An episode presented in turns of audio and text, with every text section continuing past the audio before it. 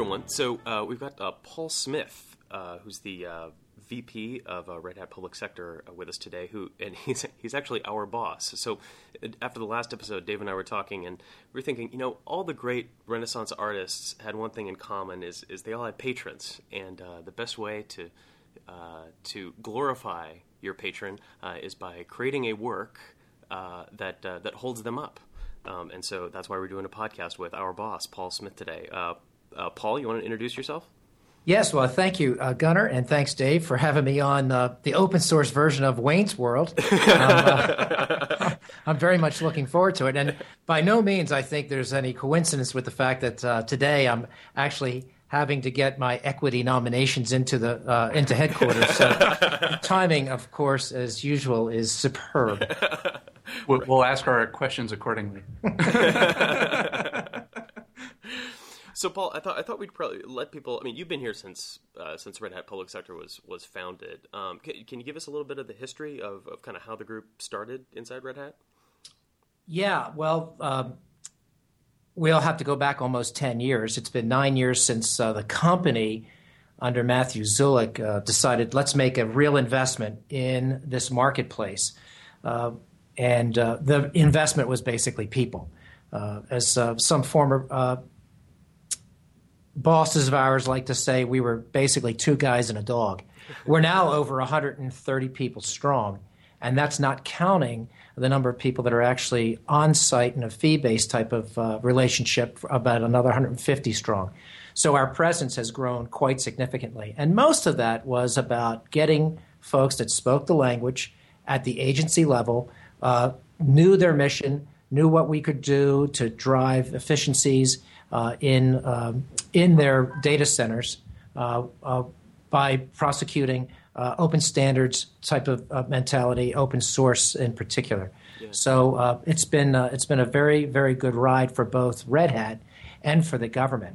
I think the one major distinction Uh, from all of the companies I've worked for over the last twenty-plus years, we'll leave it at that, uh, is that uh, the government takes a real leadership position on the technology front when it comes to open source in terms of setting the standards, in terms of, you know, having it involved in mission-critical areas. And our first best customer were those folks that are doing uh, the most secure uh, type of work that is done in terms of national defense and protecting Uh, the assets of this uh, country uh, in the intelligence community. So that was pretty much, I think, the imprimatur for, hey, open source is safe, open source is secure, it scales, and we can save you lots of money on the front end, what I like to call the CapEx, but more importantly, lots of money on the back end or the tail, what a lot of people like to call operational expense. Yeah, so Paul, do you think that's typical for, for a kind of a young company starting out?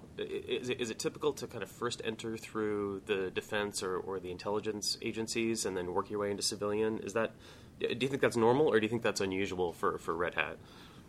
I think it's normal. Um, if I go all the way back to my youth, when I used to work for that uh, that company that sells databases out uh, on the on the West Coast, their first best customer was the C I A.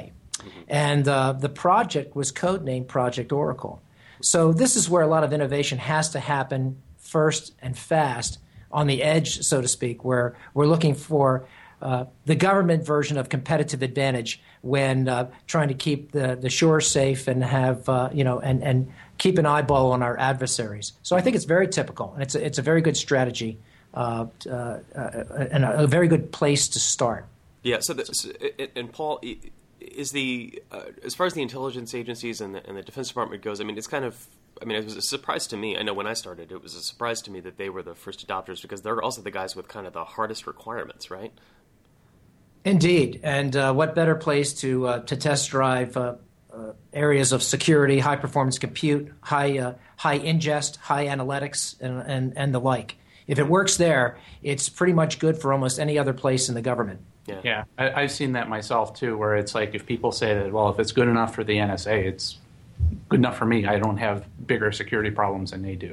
Um, so, I, you know, Paul, you mentioned, you know, historically you weren't at open source companies your whole career. But so as, as you know, being starting a public sector organization and growing it, um, what what are some of the cultural differences, and what are some of the things that, you know, from uh, being uh, – uh, in a management role in proprietary companies, going to the open source companies, what are ways that that, that you have done things differently, and, and and you know, whether it's out of necessity or, you know, from a culture standpoint, how are things culturally different?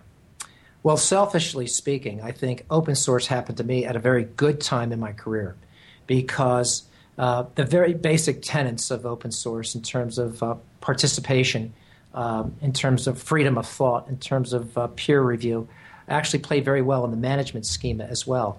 Um, You know, so there's a change that's been happening over the last ten or fifteen years in terms of how uh, great companies are managed. And this idea of command and control doesn't work anymore. Hierarchy by org chart uh, does not work. Leadership happens not because of title, but because of uh, the fact that you have followers. You have great ideas that are then going to be uh, expanded upon by sharing those ideas with other folks and vetting them out in a large community. Now, as a company, we do that when we're doing technology innovations. But from a management standpoint, we also do that in terms of valuing all of our employees. Everyone at every level in every position has got something to add uh, to the conversation. And it taught me nine or ten years ago now to embrace that. And uh, because of that, I think we've got a very robust, fun place to work where everyone has a feeling that uh, they can make change and they can make contribution. Yeah. So thank God for open source for me, me personally. Yeah, and well, and I guess too, whenever, like, a lot of times, you know, we bring people on board, and it's it's a culture shock for them, right? Where where they're used to the top down, you know, banging their shoe on the podium, thou shalt do this, and you know, I, I, how do you handle that whenever you you have folks that you hire, and how do you help them with that cultural transition? Yeah, you know, there's um, you you try to you try to coach people away from being Um, over-the-top differential, uh, yeah. uh, uh, deferential, I, I should say. You know, uh, don't uh, necessarily um, uh, respect someone because they hold a position of power. Respect them for uh, what they can do to help you do your job. Yeah. Okay. Yeah. So, so Paul, you've, uh, I mean, you've probably interviewed hundreds of people uh, for, for work in the public sector. Is is there anything that you're looking for in particular? Like, how do you know ahead of time whether whether someone's going to be a good cultural fit when they're sitting there in their best suit, um, you know, talking to you about their last job? You know, a lot of it comes down to, uh, you'd like to say it's gut, but there is actually a process to get through uh, that, trying to get to know somebody in an hour, mm-hmm. you know, because you basically uh, – have a process where people go and talk to fifteen or so, maybe ten or so people in the organization. You've got an hour to try and vet out, you know, what this person's life story is about, what their uh, their C V is all about. And um, some of the things I look for are just uh, intellectual curiosity, you know. Um, what is it that you like to do? Why is it that you do that? What's the process you go through in terms of your decision-making process, both professionally and personally? So I'm looking for people that basically have a capacity uh, to learn and a curiosity as well, and uh, a diverse, uh, a, d- a diverse uh, set of interests uh, all the way around, and uh, someone that can just engage in conversation and just uh, be interesting and intriguing, uh, bring something to the table that I otherwise wouldn't know. Uh, one of my philosophies in terms of how do we get along together as a group is that um, if there's three of us in a room and um, Uh, two people are in agreement, uh, one hundred percent, uh, somebody's redundant. We like the diversity of ideas, right? right? So I don't, you, we don't need yes men. Uh, we need people that will uh, respectfully, you know, uh, respect other people's ideas and not uh, call out someone as that was that was the most stupid thing that I've ever heard in my life. You know, I don't attack the world like Piers Morgan, uh, perhaps on C N N, but I might come back and say that's interesting. Please defend that. Yeah. Yeah. yeah. Yeah, and, and it's and yeah, and, and, and challenging people and holding them accountable too. It's it's not just having the ideas, but it's like, okay, that's a great idea. Why don't you do that? Mm-hmm. And and holding them accountable for that. Um, so so you've been doing this for for uh, a, a while now, Paul. And knowing what you know now, are there things that you would have done differently or done things sooner than than than you did in the past, or or how would you? You know, what what are some of the, the, the things that you wish, like, man, I wish I would have done this particular thing sooner? you know, there's always things that you look back in hindsight and say, what could I have done a little bit uh, differently? Um, as I've made that transformation from a company that was, or companies that were somewhat hierarchical in their approach, uh, that uh, sold licenses versus subscriptions. I mean, so many cultural changes uh, in the, in the models and so forth. I think the whole idea of embracing empowerment earlier on uh, probably would have been better, uh, which is to not only push that out, but make sure people understood that they they were the captains of their own destiny. They were the C E O, if you will, of their their turf, of their domain. If you owned a particular agency or if you owned a particular project, you're the person that's really empowered to gather the resources and to make this thing happen. And uh, while it's somewhat uh, uh, rebellious in some corporate cultures to seek forgiveness rather than permission, I think it's pretty much embraced here, mm-hmm. and probably would just need uh, – I would have gone back in time and said I would have made that more apparent earlier on, that this is a safe place to be yeah. in terms yeah. of going out there and pushing it on the edge a little bit. Yeah, well, that, that makes a lot of sense. I know that, uh, you know, as a new hire, that was something that – that was a that was a realization that – that I think I had to make pretty quickly, right, is that, uh, you know, there's, it's like, you know, in, in kind of developer or uh, developer conference circles, you know, there's this old adage of, you know, if, if you can't find the sign for the bathroom, it's because you haven't made one yet. um, and, and, that's it, and, and that's a lot like working for Red Hat, especially, you know, especially when I started seven years ago. Um, it's kind of like, oh, nobody's doing this? Okay, well, I better start doing it then. Um, and it's that kind of uh, almost like a pioneer spirit, right? Um, uh, I think it's, I think it was really important to to our success, especially early on. Yeah, that makes sense. Yeah, especially when, when you know when we were really small, um, where there yeah. wasn't you know there wasn't a department for you know doing the, the security, or you know it was like it was one of many jobs of one person.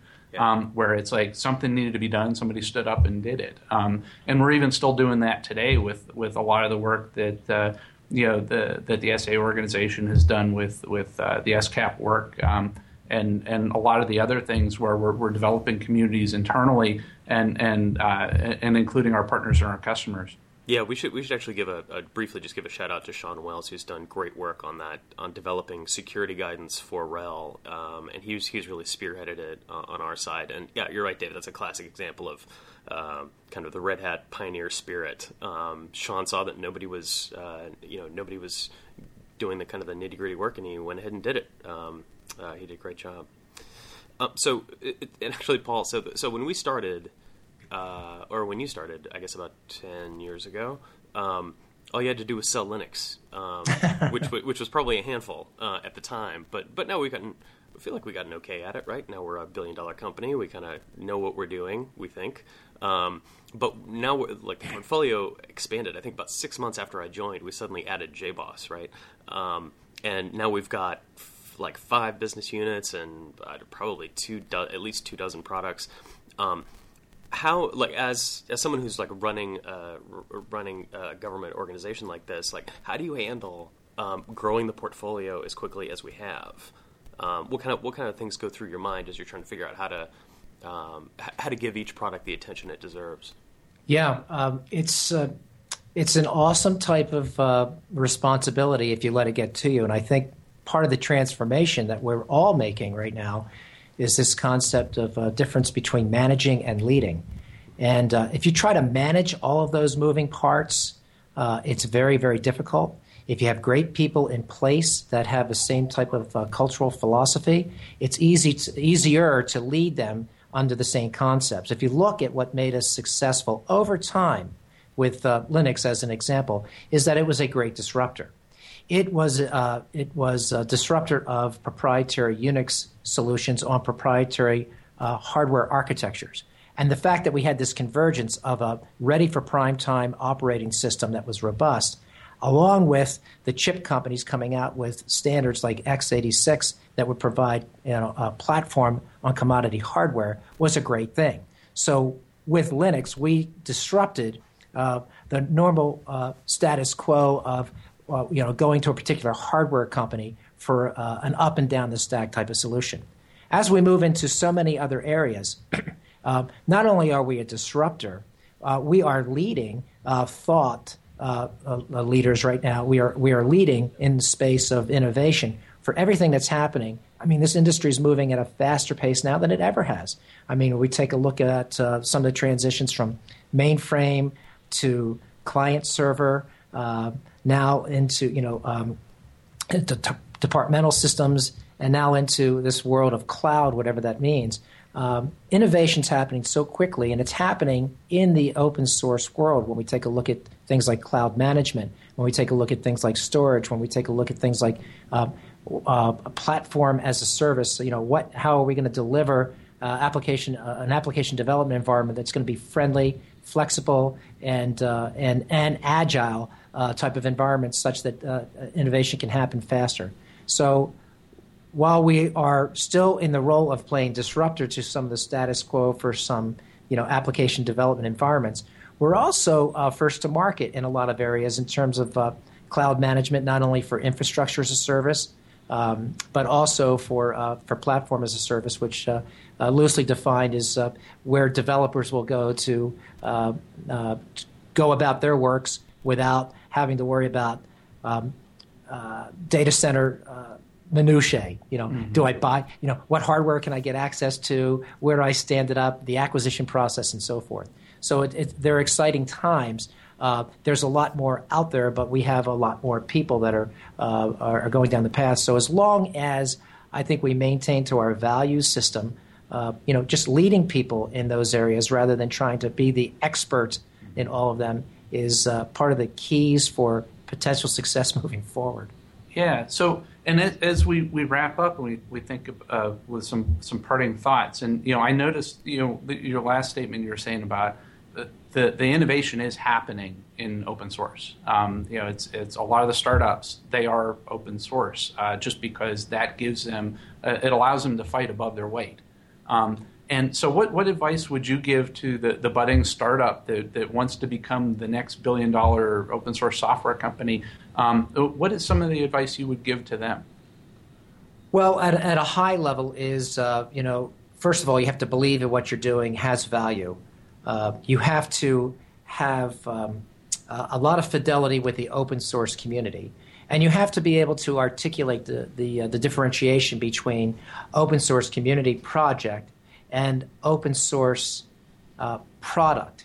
And uh, there has to be some significant value add Uh, on the product side. And I think what we've done well as the archetype for the open source community in terms of making something a product is providing a lot of stability, predictability, uh, and a C O T S environment for open source. So if you're a budding open source type of company, yes, embrace community-powered innovation, but also embrace the fact that you've got a story to tell in terms of how you will provide an environment that will um, not upset the rest of the I S V ecosystem, yep. uh, will uh, work well backward and forward versions, uh, and a support environment, especially for the government marketplace, that's at least ten years, in some areas thirteen years or more, and uh, be able to tell that story so that you don't get um, commoditized yourself with you know uh, open source projects, which in their own right are incredibly valuable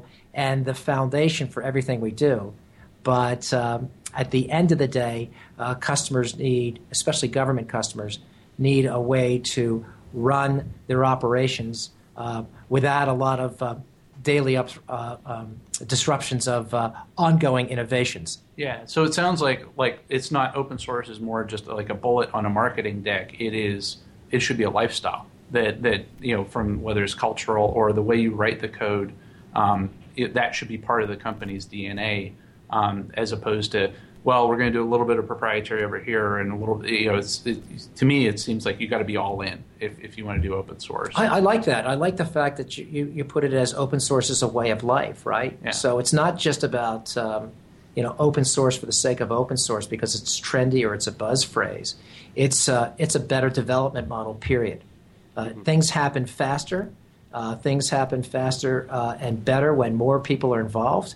And we know from a security standpoint alone that um, more eyeballs make for shallow bugs. Yep. So uh, these are all very important concepts. Yeah. Yeah. Well, it's great, Paul. Well, Paul, it, listen, thanks very much for taking time out of your uh, your valuable um, uh, equity allocations uh, noted to, to spend time with us today. Um, I, I I thought this was great. Um, we, we should probably have you on more often. Um, I don't know, uh, any last words, Dave? So, well, Gunnar, um, if people wanted to follow Paul on Twitter, um, should we put him in the show notes? And where w- where would we go for? Or where would people go for the show notes? Oh yeah, great question, Dave. So so uh, if people want to go listen to previous episodes of the show, uh, if they want to see the show notes uh, and be able to follow, follow Paul on Twitter, uh, they can go to d g show dot org. That's D as in Dave, G as in Gunnar, show dot org. Great. Okay, well, thanks a lot, everybody, and we'll see you next time.